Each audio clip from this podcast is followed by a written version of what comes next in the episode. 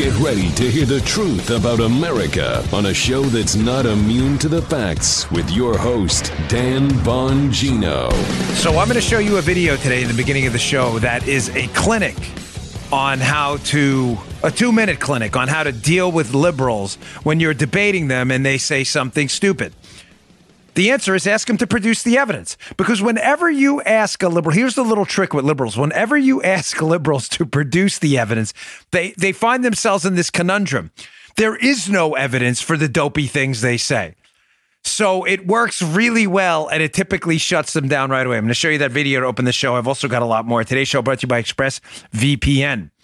Have some peace of mind online. Surf the web in peace. Get a VPN. Go to expressvpn.com slash Bongino today. Pick up your VPN. Uh, welcome to the Dan Bongino Show. I've got that. I've also got the, the details on the GameStop story. I'm going to give you both sides of this story. Tell you where I lean and ultimately, history will tell the true tale of what happened. But this GameStop story is fascinating for a lot of reasons. And it's going to be an addition to what I spoke about last week how a bunch of retail investors beat the big guys on Wall Street beat them. There's no doubt about it. Fascinating story. Welcome to the Dan Bongino Show. Our first sponsor today, our friends at Vincero, wearing one of their sharp watches today. I love Vincero, always have. Why? Because I don't like wasting money on products that don't do what they do. You want to watch, you want it to look good, right? Well, if the watch doesn't look that good and you're overspending, you're wasting your time. With this new year, it's time to get started on improving yourself. No one knows that better than one of my favorite sponsors I interact with every day because I wear it, Vincero watches. It's V I N C E R O.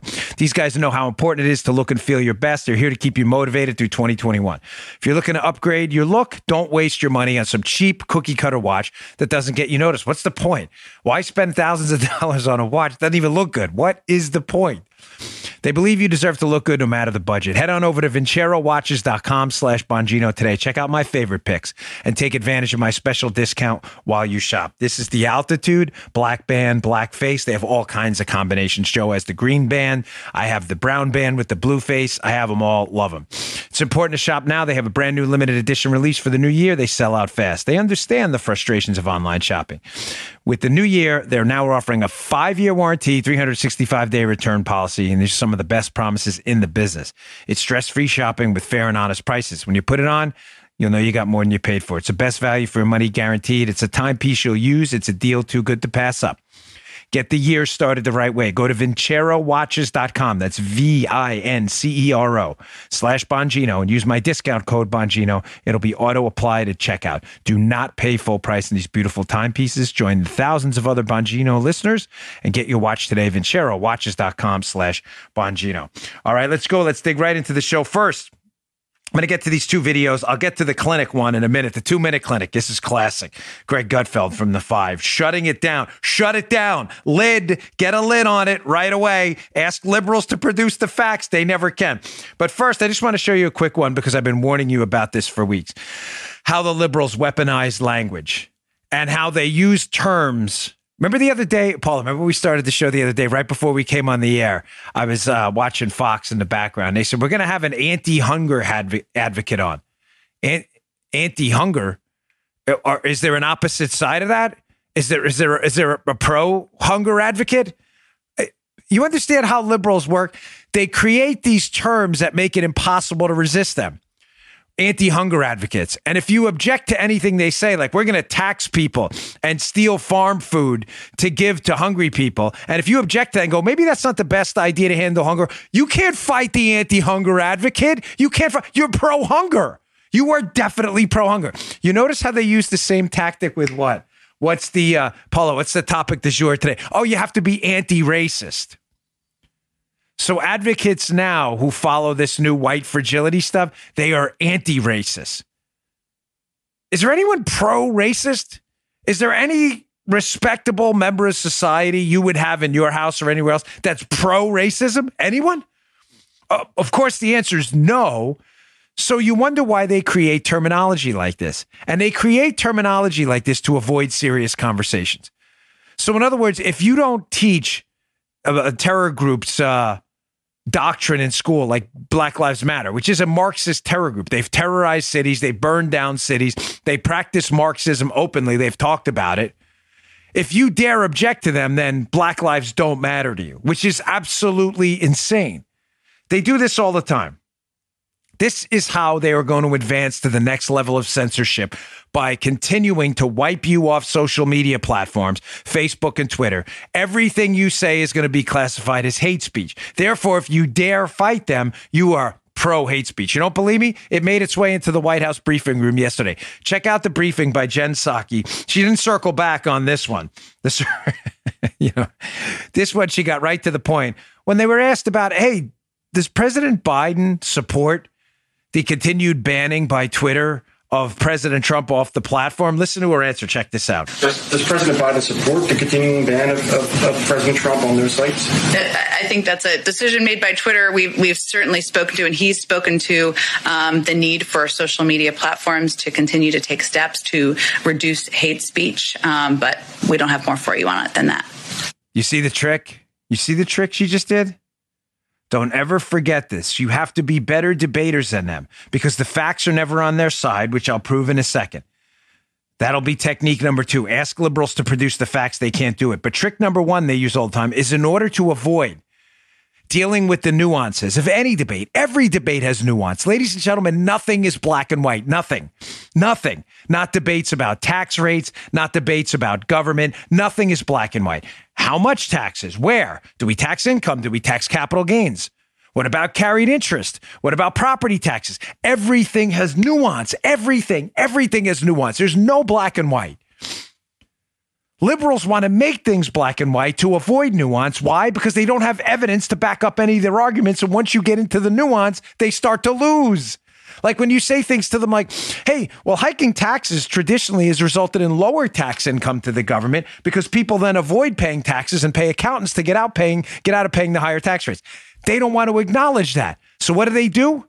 They make it simple and they make it things about hate speech. Therefore, if you fight them, and if you dare talk about the real complexities of banning a former president from a public forum such as Twitter, which has become a public forum, whether a de facto public forum, rather than getting into the nuances and the censorship dangers of doing that, they don't want to do it. So what does Jen Psaki do? She resorts to standard liberal trick number one. Make it a black and white issue when it's all gray. Be the anti hunger advocate. That way, anyone who fights you and it's, it's black and white. They're on the wrong side of this. They're hunger advocates. They want to advocate for hunger. You're an anti racist if you're a leftist. Therefore, any questions about class, identity politics, the breakdown of race in society, any nuance, which is everywhere, it's not to be nuanced. It's not to be argument uh, argued in its nuance. If you dare argue against liberals and their policy prescriptions, which enhance their power, you are then pro racist because you're fighting them and they're anti racist. It's going to be the same thing with hate speech anyone, anyone they disagree with will be thrown into the big hate speech cauldron and kick to the curb and say, hey, you want to support getting Donald Trump back on Twitter? You're for hate speech, man. They do it all the time because they're dumb. They're dumb. They don't have the ability to think to second order effects. Let me show you this other video uh, from the beginning of the show here. This is from the five yesterday. So, one tactic with the left on number one is don't let them bottle you into black or white arguments. What that reporter, if they were really interested, should have said, listen, I'm not interested in your subjective definition of hate speech. I ask you a specific question about the role of a former president, Donald J. Trump, on a social media platform that's a de facto public space. Answer the question. But they don't want to do that. That's how you get around the anti hunger, the anti racist stuff, where anybody who fights them is pro racism, therefore to be shunned, which is nonsense. It's none of that's actually true. Get them into the details. Really? So if I if I object to your your anti-racism training because I think it's furthering the class and race divide in the country, I'm a racist. What about the fact that the policies I'm promoting, school choice, business development inner cities have actually benefited the minority community. How about we debate those? Stick to the point. Don't let them get off it. But also do this. Do what Greg Gutfeld did in this segment yesterday. He was having this debate with um, Donna Brazile on the five, and Donna Brazile said something that is factually entirely inaccurate and made up that Donald Trump advised people to drink bleach. What do you do? Whenever they do that, which is often, you ask them to produce the evidence. Watch the panic that ensues when Greg Gutfeld asks Donna to actually produce the evidence that happened. Check this out. And by the way, if Joe Biden goes out there one day and asks people to drink bleach as a way of fighting a pandemic, God knows Joe. that never happened, Donna. Yes, you got fed a lie there. There's a, there's that never lot, happened, Donna. You well, got fed a lie. Never happened. Maybe you, if you're going to say that on the show, you got to have the clip. Never happened. Well, get the clip. All right. Because the dis- good, good luck. Get the clip. Donna, good whatever luck. you want to call I'll it. I'll buy you steak dinner look, if you find that clip. No, I mean, look. There's, it never happened. I don't want no dinner I'm just from pointing, you, baby. I'm just trying to be honest. Oh, yes, he did. If you're going to bring up something that, that's not true, that's we got to point it out. That's what we do. Hey, hey Greg. Greg, don't have a right, heart well, attack, baby, because I'm not there to give you mouth to mouth resuscitation. So just uh, chill. Next. Oh. Where's the evidence? the greatest question ever. Where's the evidence? Really? Donald Trump told people to drink bleach? Can you produce that clip? The bet always works too. Remember when I uh, I made I still by the way, no one has claimed my $100,000 bounty. I put out a $100,000 bounty for any journalist that can prove that that Westwood One story in the Washington Post that I was told by Westwood One and Cumulus to stop talking about the election. I put out a hundred thousand dollar bounty to any journalist that could produce that actual electronic copy of the email because the story is totally made up and fabricated. You know, not one person has cashed in. Why wouldn't you take the hundred K? That's a lot of money, six figures, hundred K, no questions asked. I'd write you the check myself. Why has no one done it? Because I asked them to produce the evidence, Paul Farhi and the Washington Post, that their story was true, and and and no and no one could. Isn't that weird? Where where are the corrections, by the way? No, nowhere. No, nowhere. Of course they're nowhere. Leftists don't actually correct themselves after they lie to you. God forbid they had any morals and dignity. I've never got an apology from Paul Farhi of the Washington Post for his fake story. Now, whether Donna apologized to Greg in the audience, I'm not sure, but that was in fact false. Donna can never produce the clip because there is no clip of Donald Trump telling people to drink bleach. It's made up. And if you believe it, I'm really sorry. I know it some people object to my use of harsh terminology, but in this case it's true. If you believe that, you're an imbecile. Because you could easily watch the clip, which I would produce today, but I don't want to waste your time because it's not there. So I'm not going to play you a clip of something that doesn't exist. You could easily go and look at the clip yourself of Donald Trump when he was giving a coronavirus briefing, and you will see rather easily if you have an IQ in the 85 range or above that Donald Trump never, in fact, said to drink bleach. You just made it up. So if you believe it, then you're really, really stupid. Ask for the evidence. And don't ever let them get off track with their simple black or white arguments. No pun intended with their play on identity politics. Their simple use of anti race. We're anti racist activists. You are? We're all anti racist activists. All of us. No one's pro racist. So why you use that terminology? Oh, because you want to stigmatize anyone who objects to your liberal power grab. oh, now, yeah. Yeah, now we get it. Hate speech. You don't want to talk about Donald Trump, so it's all about hate speech. Hate speech. For anyone objects to Donald Trump's characterization by Twitter, it's all, you're definitely pro hate speech. These are sick people. Folks, I want to get into this GameStop story now. I got to move on because I want to tell both sides of this. Why? I'm going to tell you where I stand at the end. I think you know that from listening to last week. But this GameStop story about a bunch of retail investors who beat some of the biggest hedge funds investors on Wall Street, despite this being their only job. Literally, their one job in hedge funds was to make money for their clients by leveraging knowledge asymmetries, knowing things retail investors didn't know, right? That's how hedge funds supposedly make money. Why else would you invest in them? You're giving them, if, if it's a, a, a standard old 220 or 215 carry, you're giving them a 2% management fee and 15% of your money as some hurdle before anyone even cashes in. That's an extraordinary amount of money how a lot of these hedge funds and big investors make their money. You're, why are you giving them all this money? Because they're supposed to know things about the market. The great unwashed, us, the great unwashed crowd doesn't know. So what happens when the great unwashed crowd, all of us, get together and beat the people who are supposed to be smarter than everyone else? The answer is they lose their minds and they go to DC and their friends in Washington, DC to shut it down. Lid, get a lid on it right away. You can't have the great unwashed beating us at our own game because then what would happen? That's right. Really wealthy people would stop giving them money because the whole facade, the, the whole curtain would be pulled back and the wizard would be exposed that maybe they don't know as much, these hedge fund guys. I'm not stigmatizing them, I'm not stereotyping them, I'm just saying a fact. Maybe they don't know everything they said they knew. You know, I'm going to get to this story. Let me get to my um, my second sponsor first because this is going to take a minute. But I'm going to give you the other side of the story too. To be fair, we always do this, even on controversial topics, because it'll make you a better debater in the long run to know both sides. And facts do matter, even when they're uncomfortable. Right? Let's not be liberals. Today's show also brought to you by a terrific new movie, uh, Run, Hide, Fight. Have you seen this? It's rated TVMA, viewer discretion advised, but it's a production by our friends at the Daily Wire. The Hollywood elite refused to produce the film because it didn't fit their political agenda. The Daily Wire doesn't believe in censorship. So now you can stream Run, Hide, Fight. It is a terrific movie. It'll get you thinking at dailywire.com. Run, Hide, Fight. It follows the story of Zoe Hull, a high school senior whose school comes under siege by four gun toting students. Daily Wire subscribers can stream Run, Hide, Fight today at dailywire.com for free.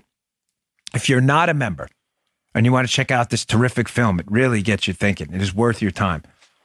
Use promo code Dan, my first name, D A N, and save 25%.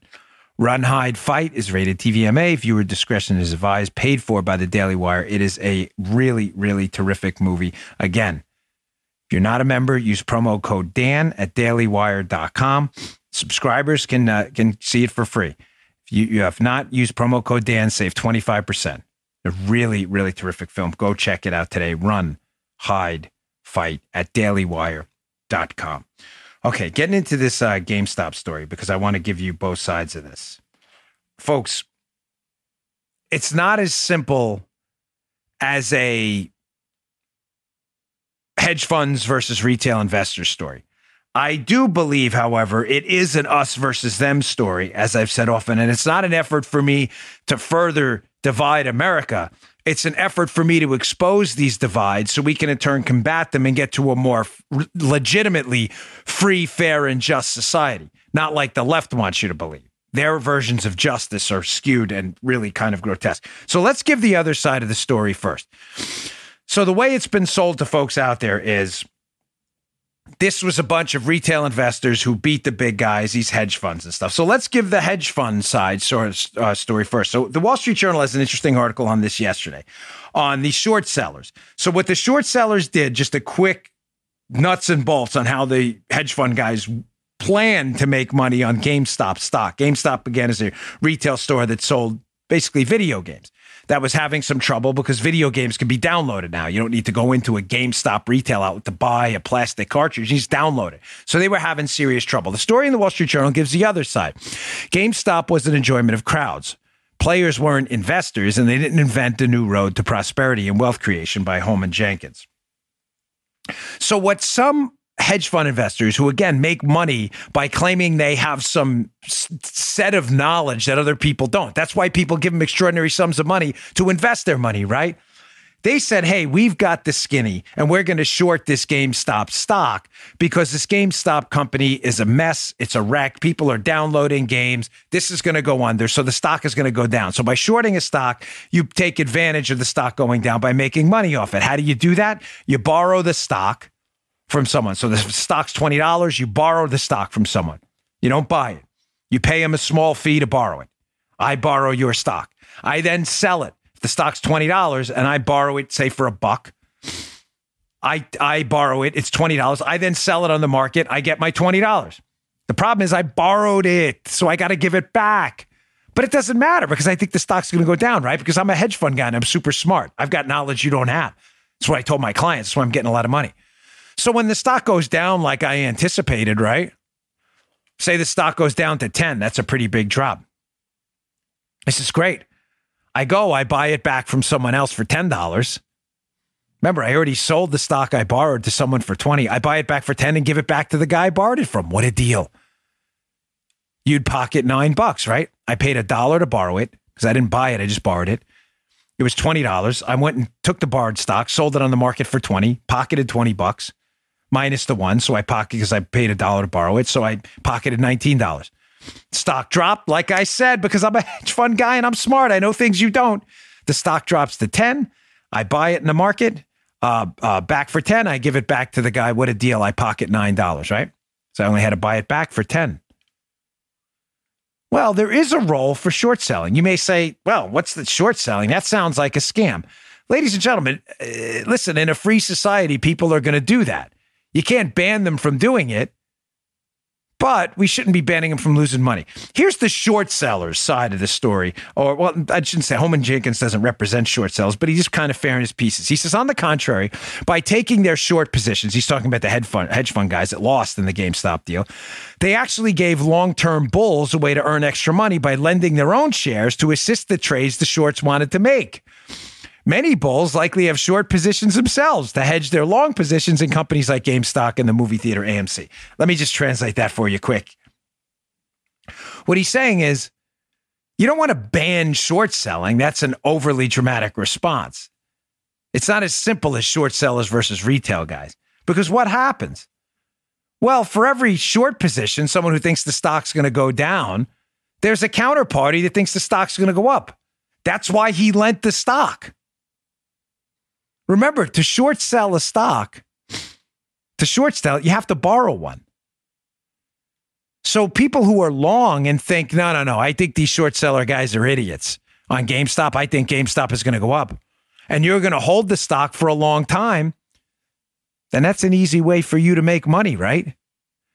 Just lend the stock out at really high fees to people, short sellers, who in this case got burned but lend the stock out to them while you sit on it forever. Not only are you making money on paper as the stock goes up, if you believe it's going to go up, but you're also making money lending it out to various people. What a deal. Paula, that makes sense? Thank you. You sure? That's a double nod. Remember, there's always a counterparty. There's always someone on the other side of the trade who thinks they're going to make money too long, that the stock's going to go up. Hey, I'll lend it to these short seller idiots. What? It's just great. I mean, you mean I don't have to sell my stock? It continues to go up and I can lend it to you for a nice little fee? What a deal. So don't instinctively jump to the we got to ban short selling. Because there's someone on the other side of that who believed in GameStop that made money off these idiots too. I don't want to go, but they really were idiots. I'll explain. These short sellers, they really were stupid. And I'm sorry, but sometimes stupid people have to be taught a lesson with money coming out of their own pocket to not do it again. So again, I'm giving you the other side of the story here. That the the jumping to the conclusion, like leftists do, that we should ban short selling and use government to do is not necessarily the answer here because there were people who want long, not short, who made money off the short sellers too. You want it. If there's no short selling, then there's no one going long either.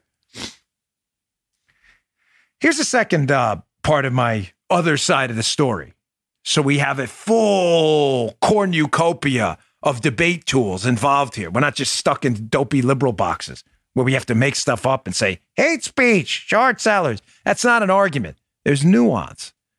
See how always fit these shows into a larger narrative? Nothing's black or white. Everything is nuanced. Everything. It's what makes us different than them. Oh, us versus them. Where have I heard that before? It's what makes us different than them. We understand nuance. Another Wall Street Journal article I found uh, today. Again, giving you the other side of the story on GameStop. This is by David uh Batten why brokers had to restrain trading in GameStop shares. They were minimizing their own financial and regulatory risk, not trying to bail out hedge funds. Now, this one's a little tougher to believe. This is the def- now the first article was a defense of short selling. Okay, not my defense, a defense. I want to be clear. I don't want any hate mail. You know where I stand. I'll give you that in a minute. This is a defense of Robinhood. You got to hear it. If you don't want to hear it, you you know that's liberal stuff. There's nuance. Robinhood, a trading app that disclosure used to be a sponsor of the show. They aren't anymore years ago. But Robinhood was a trading app that shut down purchases of GameStop at one point. You were only allowed to buy one stock. And investors were notably pissed because they're saying, wait, wait, wait. Buying GameStop would drive GameStop would drive the price up. You're limiting our ability to buy it. Are you guys protecting the hedge funds? I don't know. But I can tell you it's not as simple again. An argument is Robinhood bad, us good. It may be, and time will tell as we find out the facts of what Robinhood exactly did, but we don't have it all yet. But we do have some things. Robinhood's defense is this, and I'll just read this from the Wall Street Journal piece where this guy gives the other side of the argument the broker. He's talking about basically Robinhood and they're working with clearinghouses. Robinhood basically has to deal with a clearinghouse that clears the trade. So he says the broker's risk is asymmetrical. If half of its clients, Robinhood, are winning big by buying during a short squeeze, in other words, the stock's going up, while its short clients, the hedge funds, are suffering losses they can't pay, the broker can't offset these gains and losses, but must pay the winning clients while possibly eating the losing trades. It's rare, it is, by the way, but brokers go bankrupt during market events like this. This is really rare. He goes on Brokers, therefore, are subject to strict financial requirements, including that they maintain large security deposits at the clearinghouses. When risk rises, clearinghouses raise their requirements even intraday. On January 28th, when GameStop dropped from $483 to $112, the clearinghouse DTCC raised requirements by an aggregate 7.5 billion. Brokers had to post that money to D, uh, DTCC whether or not their clients had it. Now, without wasting a lot of time on the show on margin and losses and bankruptcy, the core of it is this. There's ways to buy stock on margin so you use as collateral some of the assets in your account to borrow money from a broker to buy more stock. Well, that's great if the stock is going up, but what happens when the stock drops from 483 to 112? The answer is that's a lot of money Robinhood is going to have to post with a clearinghouse. The clearinghouse might say we need more money. Robinhood and some of these other brokerage houses was suggesting they were running low on money, so it was more of a margin issue and things like that, where they were running out of cash to balance the books, so to say. Well, others have said, well, you raised a whole bunch of money the next day. They did, Robinhood. So was that really the story? Again, the other side of it is, or were you just protecting the hedge fund guys from losing any more money by stopping the retail investor from driving the stock up even more? Facts will tell. History will tell. But again, you have to know both sides and understand the nuance here before we jump to any easy, simple answers.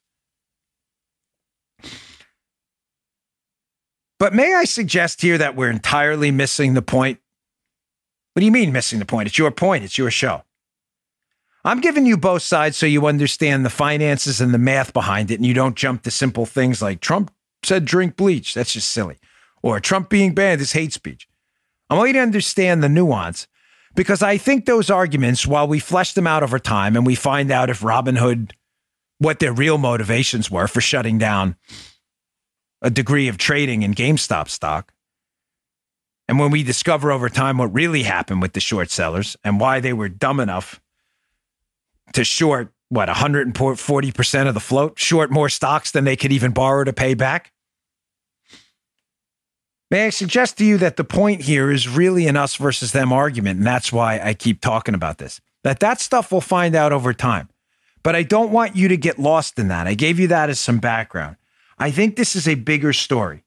And I think the bigger story is that, as I said yesterday, the game is rigged, has been rigged a long time, and a whole lot of retail investors great unwashed Americans like you and I are getting really pissed off that whenever these benefits tend to accrue, they tend to accrue to the big guys. And when those benefits get taken away by a group of retail investors that figure out how to take uh, knowledge and use it themselves, something that hedge fund investors have marketed for a while, we know things they don't. When retail investors figure out something they didn't know, all of a sudden they want to stop trading on game day and make sure they protect the big guys who've been taking advantage of this system for years. I think they're they're missing the point. The point is the larger us versus them. And I've seen it exemplified in a number of spectacular pieces. Small ask. Again, please go to my show notes and subscribe to my show notes where you can find the articles I discuss on the show every day. You can access my newsletter, also known as the show notes, at bongino.com slash newsletter. Subscribe for free. I will send you these emails every day after the show, and I strongly encourage you to read these articles yourself. Americans are not necessarily pissed because of short selling, even though I described that to you, and Robinhood shutting down trading. They're really pissed because they feel like the rules are rigged. And the minute they benefit at the expense of the connected few, all of a sudden the SEC got involved. The Biden White House was monitoring the situation. Monitoring what? A bunch of working class Americans that made some money on a knowledge asymmetry that hedge fund people have been selling to their clients for years. That now it's a problem. It's exemplified by a wonderful piece. Listen, this piece is a tough read tough read meaning you're going to have to sit down a minute and read this one. It's it's long it's detailed and it requires you every paragraph to stop and think. It's in tablet mag. It's called the new americans by david samuels. Again in the show notes today. In a moment of anger chaos and disintegration they gave us hope. The article is about the retail investors that beat the big guys. And he describes in this piece it's very long but worth your time why again this is not just about Robinhood stop and trading, shorts, short positions for hedge funds getting worked over. It's not about that. It's about other things. Here's a great paragraph from the piece about this circular shoulder massage circle of Washington, D.C. folks that go to work at hedge funds and Goldman Sachs, who then go back into government for even bigger positions, who then leave government and go back to work to Goldman for Goldman Sachs, where they get a bigger raise than they had before, who then suggest to their former friends where they used to work in the White House and in government rules that'll benefit big companies and big big hedge funds and big business at the expense of the little guy. This is what's bothering people. How the minute the little guy strikes back, all of a sudden the big guy, the connected few, the elite class, the bow tie wearing crowd gets really pissed off. In the tablet mag piece, this guy David Samuels, who suggests that there's a renaissance coming, a new America will come out of this. He says, quote, and if you still don't agree, join me in considering the alternatives. Janet Yellen, Joe Biden's new Secretary of Treasury, took more than $800,000 in uh, speaking fees from Ken Griffin's Citadel Capital, where Biden's spokeswoman, Jen Psaki's brother, works, doing whatever hedge fund bros do uh, with big time White House family connections do, and no doubt raking in those big fat bonus checks for which hedge funds are famous. So, which side are you on? Yes. In other words, you've been told forever, as I've been talking about for the last few shows, and I think it's really resonating because I'm getting a lot of nice emails about it that the sellout GOP, the RINO class of the GOP, and the basically the entire Democrat Party have entirely sold you out. Any nonsense, myth making, whatever you're hearing that the Democrats and the Republicans are in it for the little guy, they're there to boost the little guy, make for a more fair and equitable society, is total BS. It's nonsense, garbage, trash, burn it. It's a dumpster fire. They are in it for their own jobs, their own power, their own jobs in these hedge funds and connected Wall Street companies afterwards, where they then rig the rules with their former friends in government to make themselves rich. Cut the crap that they're in it for the little guy. He talks about it in that piece. I want to get to another piece in a moment, but um, you know what? Let me get to my third sponsor and finish because Epoch Times has another angle to this how they're really pissed off that the GameStop crowd outsmarted the elites that have told you for years give them the extra money, the hedge funds, because they know things that smelly people don't know. Well, the smellies finally beat them. And now everybody's pissed because they're little circular massage squad. They're all massaging each other's hair. Joe Biden in the middle, the king massager. He loves massaging everything, Joe Biden. They've all massaged each other for years and they've made out like bandits. Now they're upset like the bandits they made out have lost their money themselves. Wait, we stole the money from others. You can't steal it from us. That's not cool. More on that in a minute. All right. Today's show also brought to my friends at Liquid IV. Half of Americans report they struggle with daily fatigue. I know I do. Some signs include decreased focus, lack of motivation, you know, poor mood, and general unhappiness. No one wants to be uh, like that. Come on. With Liquid IV Energy Multiplier, a product I take every day before my workouts and love. Paula, how much you love it. It's her thing. You can upgrade your vibe and reach your constant state of awesome. Liquid IV's cellular transport technology delivers an uh, the optimal ratio of nutrients for more efficient uptake. It has rapid absorption into the bloodstream. It gives you lasting energy boost fast powers your mornings, your shows, fuels long days at work, provides a boost for those tough workers. It has clean ingredients. It's non GMO, vegan, and free of gluten, dairy, and soy. It's extremely convenient with their packaging. I've shown you the little packages before. You just rip off the top, put in a bottle of water, you're ready to go. Liquid IV is on a mission to positively change the world. They donated over 10 million servings globally. And in response to COVID, over 4 million products are being donated to hospitals, first responders, food banks, veterans, and active U.S. military. Grab your Energy Liquid IV in bulk nationwide at Costco, or you can get 25% off when you go here. You, you want you want to get through your workday without the foggies? You know the foggies, right? Try this product. Here's what you do. Go to liquidiv.com and use code Bongino, B O N G I N O, at checkout. You'll get 25% off anything you order when you use promo code Bongino at liquidiv.com. You won't regret it. You're going to love this product. Start fueling your adventures today. Don't wait. Beat the foggies. Can I suggest to Liquid IV that we do that? You guys want to talk about this? Beat the foggies. No one likes the foggies. Beat the foggies. Start fueling your adventures today at liquidiv.com. Use promo code Bongino. All right. Thanks, Liquid IV. We appreciate your sponsorship of the show. All right, now showing you how people are generally pissed off again um, because they feel it's us versus them. The minute they make money, what happens? Well, check out this Epoch Times piece, be in the show notes today. The establishment players strike back against GameStop investors for what? For for what? For figuring out that the stock in GameStop had been overshorted and that there was no way these guys were going to win. So now, of course, when the retail investors, you know, the great unwashed class makes money. What do the big guys do? They demand investigations. Check out this from the Epoch Times piece. What is dangerous amid this trading frenzy is that retail investors have been chasing prices so far above any sane valuation and that many will end up nursing losses, said Jack Inglis, head of the Alternative Investment Management Association, AIMA, a hedge fund association in a letter to members who have managed 3.7 trillion as of the third quarter. Well, when you go down further in the piece, you'll find out that a lot of these folks are saying, "Yeah, we'll help in any investigate investigate investigation for what? You're worried what that that that investors are going to make sane decisions with their own money?" And you're saying, "Oh, well, they're all going to lose." Well, if they're all going to lose, what's the problem? Why are some of these people so eager for a government investigation into what happened? Again, because the bow tie wearing class gets really pissed off when they sell America on the whole idea forever that they have a set of knowledge you don't, therefore you should give hedge funds your money. And then they get outsmarted by a bunch of retail investors who figure out that a lot of times the stuff they're selling is a bunch of BS, a bunch of air popcorn, a box, air popcorn. There's nothing in the box but air popcorn. And they'll use their connected friends in government to get there. All right, let me move on. You know, one of the great thinkers of our time is Victor Davis Hanson. And these stories all fit together today, uh, again, in this whole us versus them theme. And how I think there will be the good news, some great American renaissance that comes out of this, where people figure out they do have power against hedge funds. They do have power against organized government interests coming after you all the time but it's going to require us overcoming the prisoner's dilemma.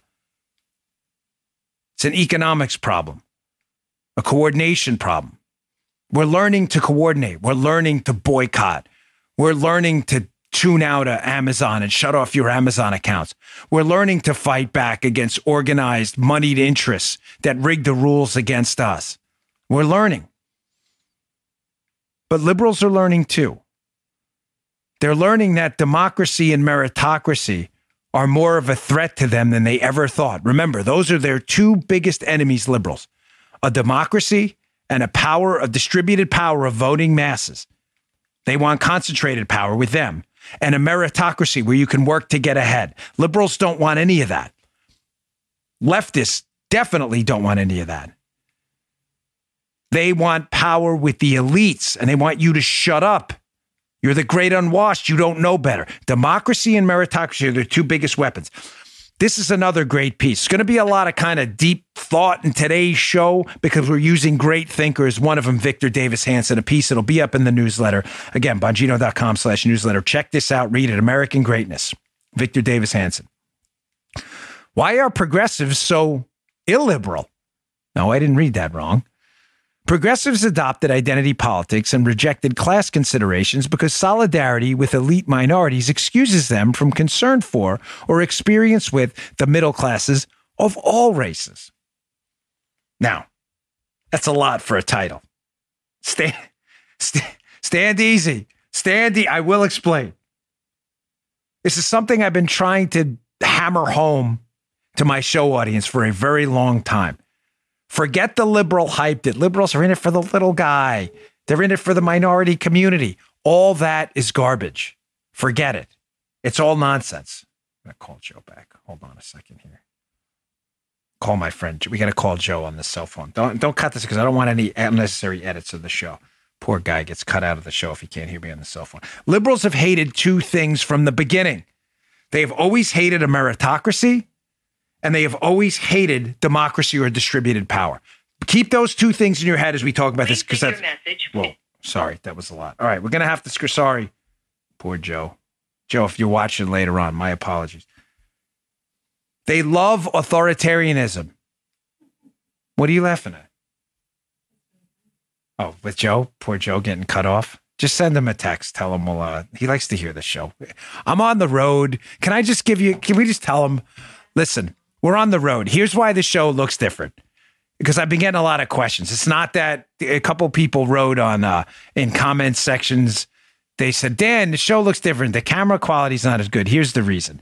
I don't want to make this show about my battle with cancer all the time. Okay, you guys have lives, and every one of my listeners have cancer themselves. You don't need to hear my horror stories. Okay, but I'm on the road, and I just I didn't say anything because I don't want the story to be about the cancer all the time. I'm in Houston getting treatment at MD Anderson. I'll be here till Friday, and then we'll be back in our normal studio. So what you see around here, too bad we can't pan the camera.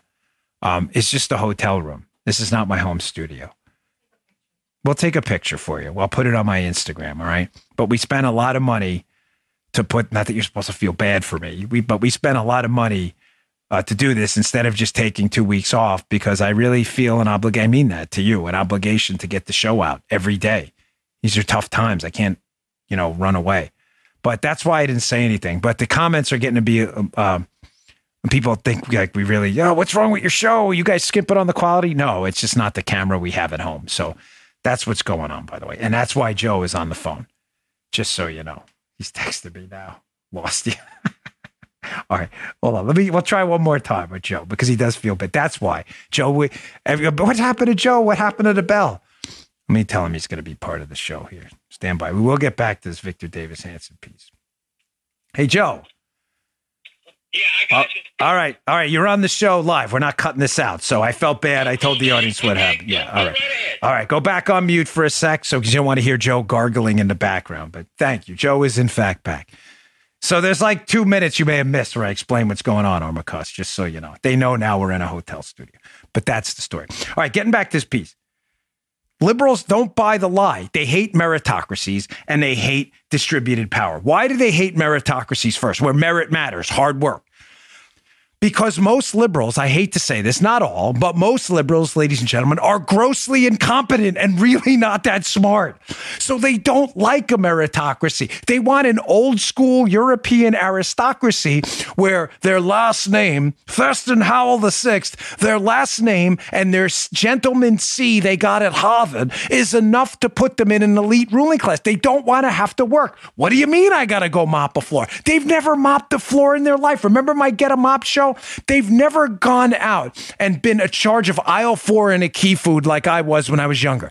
It was a big deal to me. Laugh all you want, liberals. I was in charge of aisle four. It was the coolest job I ever had. I was honored after six months of stocking shelves when they said, Dan, Key Food on Metropolitan Avenue in Forest Hills, you are going to be the aisle four manager. It was a proud day for me. I'm sure liberals and the Harvard class, you got your C, Thurston Howell, the 62nd, who's never mopped the floor in his life, is laughing right now. Ah, Dan Bongino, proud of having mopped the floor. You're damn right I'm not using the Lord's name in vain. You are damn right I'm proud of mopping that floor. I'm not kidding. It's not a joke. I don't mean it to sound that way. It's not a joke. I was proud of that. I'm still proud of that. I used to mop that floor in aisle four They had this purple chemical, and then you put the shine stuff on later and you buff it out. Couldn't be too slippery. You didn't want anybody to fall. I made sure all those cans were leveled. I made sure if we were down a product, that thing was ordered stat. You used to have to do it on paper back then. My displays in aisle four, you know, you'd cut the displays. We had spaghetti in that aisle too. So you had to be careful. Remember in the old days before they came in and did it for you, these fancy displays back then, you used to cut them yourselves. Let me see. Can you see the scars? Look, if you're watching on my shoulder doesn't work, but can you see those scars there on my lower arm? That was from cutting a display. When you're cutting spaghetti, you got to cut sideways, or else you would cut into the spaghetti box and the spaghetti be everywhere. So you'd have to cut at an angle. Required a little bit of skill. So one time I cut and I missed, and I sliced my arm open and got about 30 stitches. You can see the video if you want to watch this. There, it's right there. Sorry, my shoulders don't. Can you see it, Paula? You can't see it. Well, the scars are there. She can vouch for me. She's seen everything. Better or for worse. Scars are everywhere. I was proud of that. But the fact that I had to mop a lot of floors, I had to clean mausoleums in a cemetery, I had to patrol really dangerous streets in the 7 5 precinct of East New York as a police officer. I had to stand post as a rookie Secret Service agent in front of a door for 12 hours on midnight staring at paint on a wall. And then I managed to succeed by doing that, by taking risks, leaving, running for office, starting my own business, investing in Parler and Rumble. Parler be back, by the way. We will be a success. That bothers them. That bothers leftists because they don't want to have to do any of that. They think their last name, their DC connections, and their Harvard C is enough to put them into the new aristocracy to rule over you. So a meritocracy drives them absolutely insane. They don't want the smellies competing with them. They don't want people who mop floors in their class. They hate distributed power too, constitutional republics and democracies, because then you can vote them out of power. They don't want that. It dilutes their elite power. More power given to the people means less power to them. That is zero sum. So Victor Davis Hanson asked the question in this terrific piece well, why are liberals so illiberal or not liberal while claiming to be actually liberal? Well, let's go to screenshot number one from the piece because it describes perfectly this us versus them attitude and how liberals are the real them and we're the real us despite them telling you they're in it for us, the liberals. First screenshot from the piece. When small investors at Reddit drove the pedestrian GameStop price up to well over 100 times its worth, forcing big Wall Street investment companies to lose billions of dollars, progressives on Wall Street and the business media cried foul. Oh, they hated that, folks. They compared the Reddit buyers to the mob that stormed the Capitol on January 6th. Huh, wow, that's a strange one. One subtext was why would nobodies dare question the mega profit making monopolies of the Wall Street establishment? You're the nobodies, the smellies, the great unwashed. The point that neither the Reddit day traders nor the hedge fund connivers were necessarily healthy for investment was completely lost. You get his point here? That again, the them crowd, the connected Wall Street types, their Wall Street buddies, their DC buddies, their bureaucrat buddies, their regulator buddies, they were upset and they were suggesting this is a farce. These great unwashed masses that are buying GameStop stock are too stupid. And for their own protection, because they're going to lose a lot of money, we need to stop this right away. Oh, by the way, if you stop it, we won't lose a lot of money either because we shorted the stock. So stop them from buying it and driving it up. Well, what's interesting is, and as, as VDH says, Victor Davis Hanson, he's, you know what's fascinating? They're saying they're here to protect these guys from losing money if you just get involved while losing money themselves. They're claiming that it's not healthy what the retail investor did, when what the retail investor in GameStop, all they did was expose the unhealthiness of the hedge funds. You notice how that argument goes both ways, but the elites don't see it or just don't care? Again, they hate a meritocracy. Competition drives them crazy. Don't you dare compete with them in the knowledge game in the stock market. But Victor Davis Hanson goes on. It's not simply about GameStop. This is a great piece. Please read it. Screenshot number two.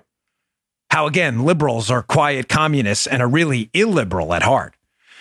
Many progressives pro- professed early admiration for the supposed efficiency of Benito Mussolini's public works program. Mussolini, who ironically was a journalist before he became a fascist tyrant, public works program spurred on by his Depression era fascism, fascism and his enlistment of a self described expert class to implement by fiat what was necessary for so called progress. Weird how liberals admire these fascists all the time. Really crazy, huh? He goes on. Even contemporary progressives have voiced admiration for the communist Chinese's ability to override, quote, obstructionists to create mass transit, high density urban living, and solar power.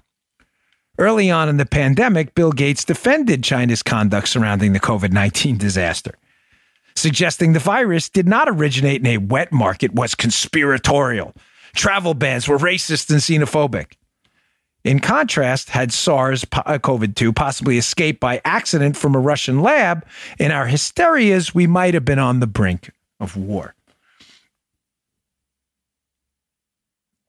So, screenshot number one, he talks about the GameStop thing. Screenshot number two, he talks about why is it that liberals always have a love affair with tyrants? Mussolini, the Chinese government, communists, the New York Times love affair with the Soviet Union. Why?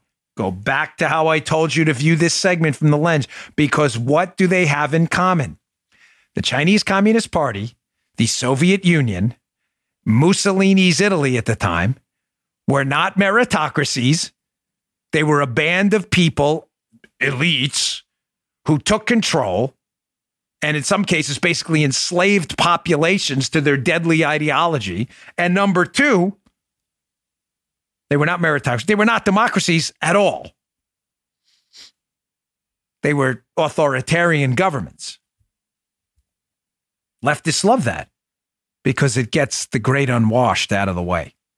They can't work their way up to a meritocracy and they can't vote to change it. they win. Here's the third screenshot from VDH's piece. He says, quote, so it's understandable that progressivism can end up as an enemy of the First Amendment and intellectual diversity to bulldoze impediments to needed progress.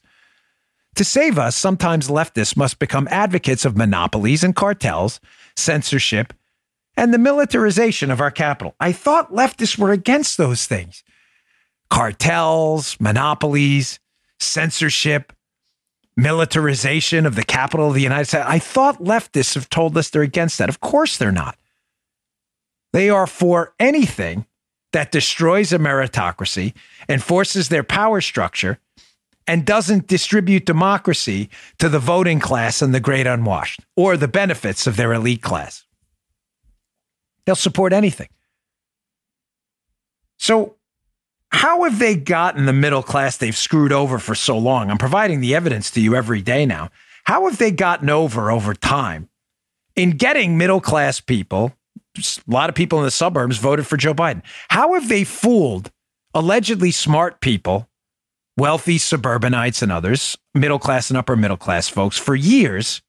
How have they fooled them into continuing to vote for them to put them into power.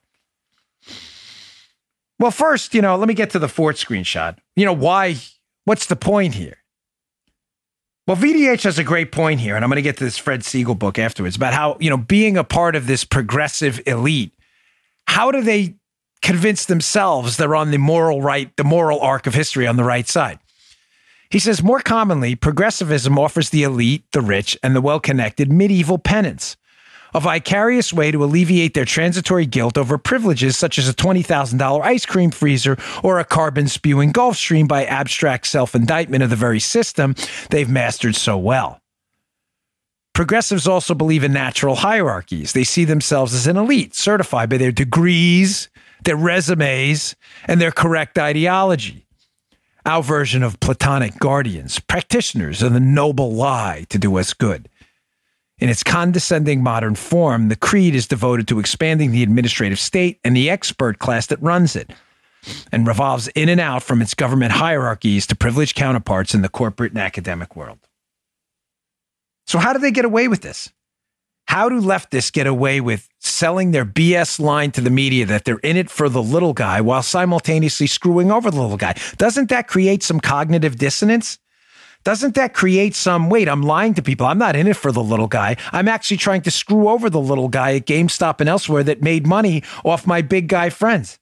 Well, they do it by lying to themselves.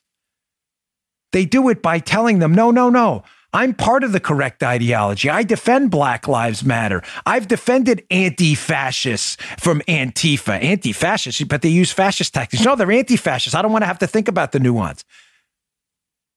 But this is important.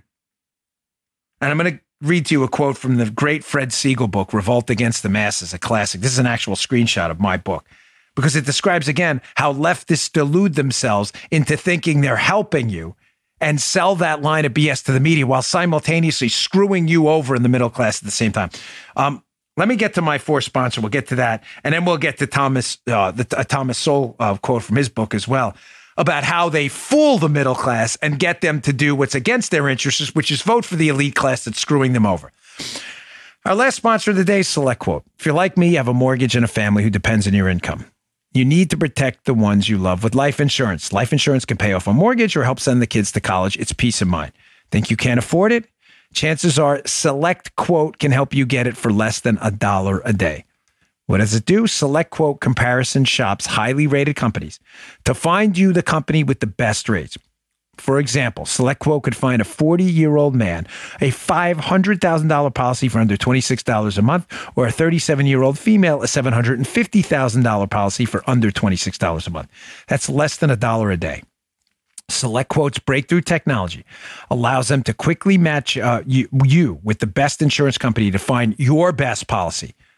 Plus, quotes are free. Folks, there's no better time to get life insurance than now. It's available, it's out there. So let Select Quote do all the hard work for you. They'll get it done, they'll get you a really good qu- uh, price. Let Select Quote save you two things that matter time and money. As I said, there's no better time than now to protect your family. Get your free quote at selectquote.com today. That's selectquote.com for your free quote. Don't put it off protecting your family another day. SelectQuote.com, SelectQuote.com. Get full details on the example policy at SelectQuote.com slash commercials. Your premium could vary depending on your health, issuing company, and other factors not available in all states. Thanks, SelectQuote. Appreciate you sponsoring the show. All right. So again, getting back to this, how liberals hate meritocracies because they don't want people competing with them. God forbid you mop a floor and get ahead and then buy the supermarket. And they definitely don't want distributed power through a democracy or a constitutional republic because it takes power away from them. So, how do they tell themselves that's right? Crushing the middle class while simultaneously claiming to save them. Well, I've never heard it summed up any better than in a book by Fred Siegel, which we constantly drive up the book charts because you're a great audience. It's I have no financial interest in. I don't even know Fred Siegel. But the book is amazing. It's called Revolt Against the Masses. This is an actual screenshot from my copy because I, when I read great books and I see passages I love, I take pictures with my phone to remind me of how deep and profound this stuff can be. He says in his book, the contributors to civilization in the United States, many of them Harvard men, were driven by resentment. Wait, resentment? I thought these Harvard elites were in it for you, the Obama crowd. He says the so called lost generation, explained Malcolm Cowley, was extremely class conscious. Like Bourne, they had a vague belief in aristocracy and the possibility of producing real aristocrats through education, Cowley said. They went to Europe to free themselves, listen to this, to free themselves from organized stupidity, to win their deserved place in the hierarchy of intellect. They felt that their status in America's business culture was grossly inadequate given their obviously exceptional intelligence and extraordinary talents. Their simmering anger at what they saw as the mediocrity of, dem- of democratic life led them to pioneer the now commonplace stance of blaming society for their personal feelings. Animated by a patrician spirit, they found the leveling egalitarianism of the United States an insult to their sense of self importance. You have a comment over there? What's your comment? Do you like that quote? You understand what he's saying here?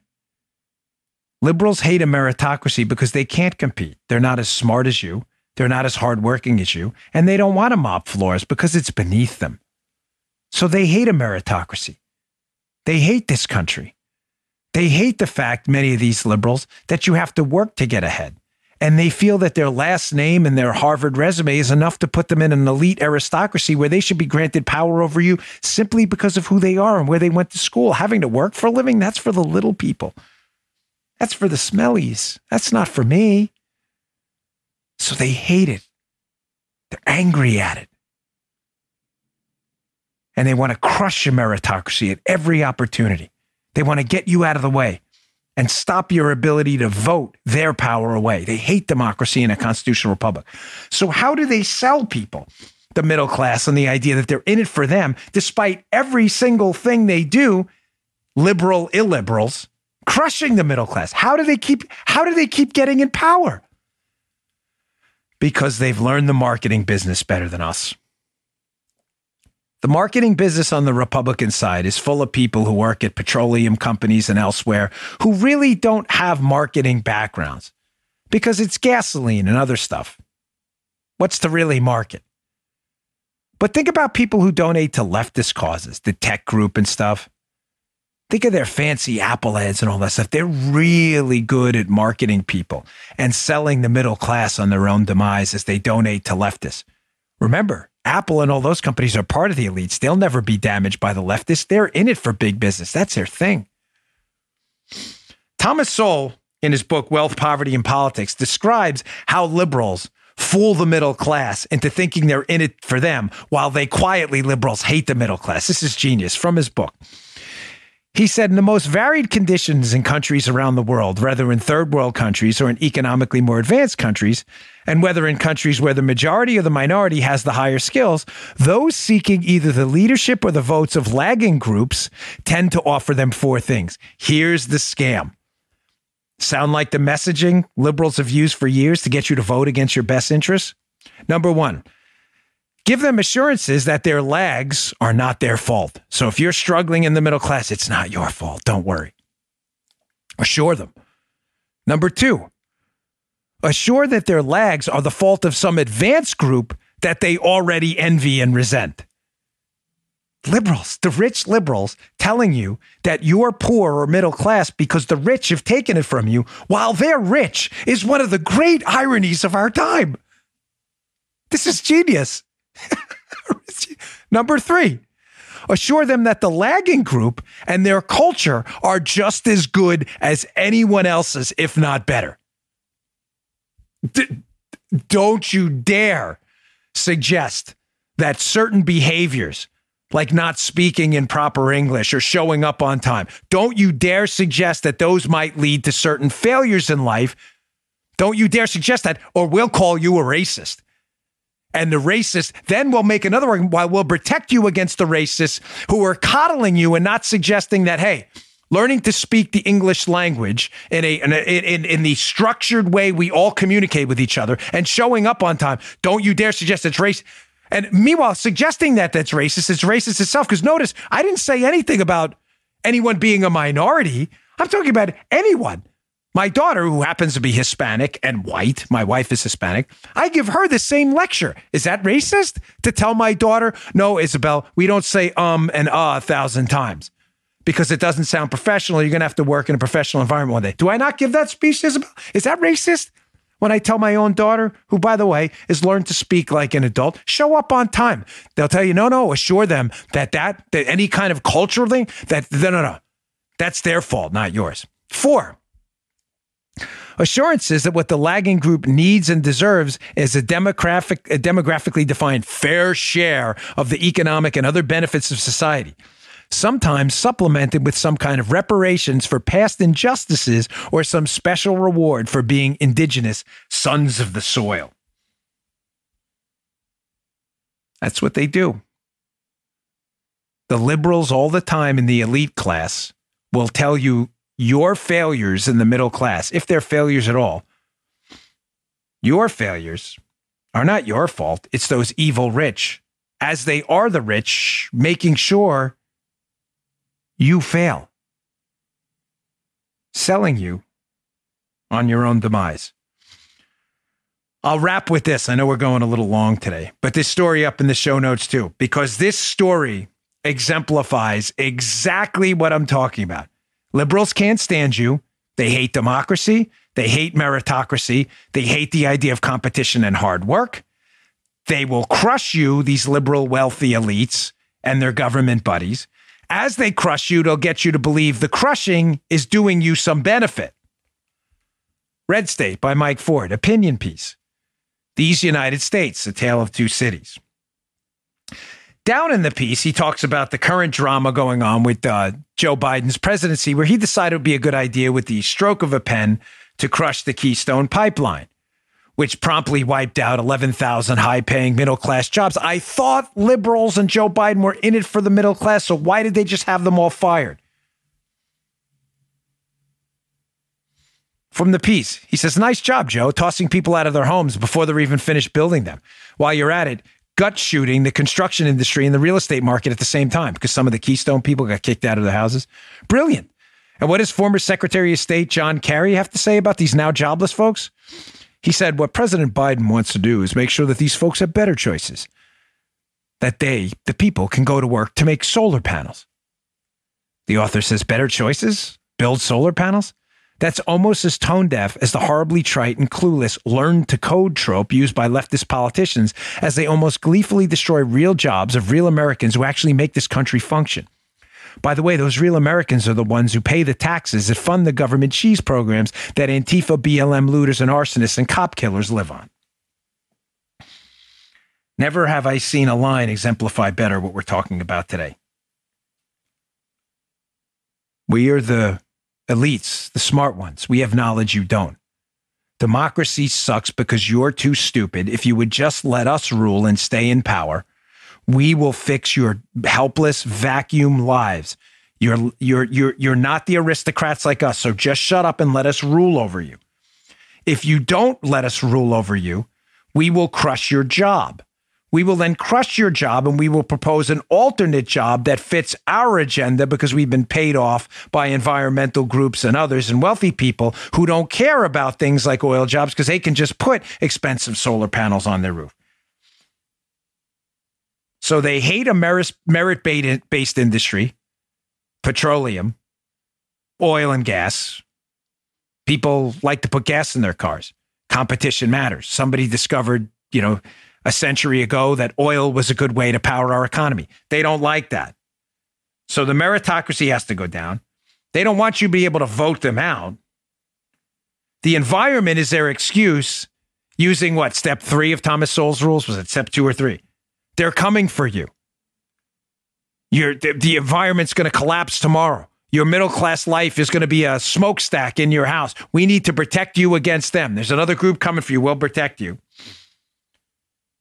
and will save you by making others pay, the rich. Yeah, but you are the rich. No, no, not us.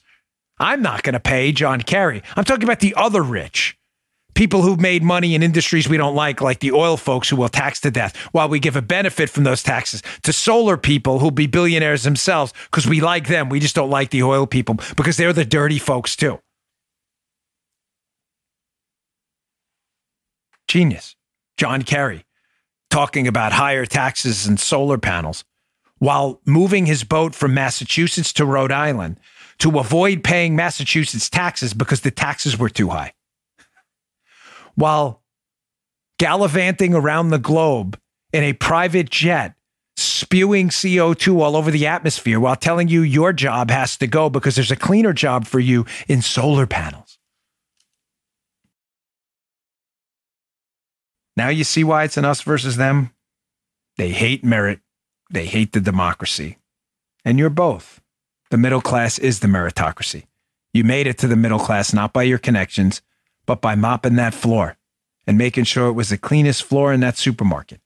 And someone promoted you to manager one day.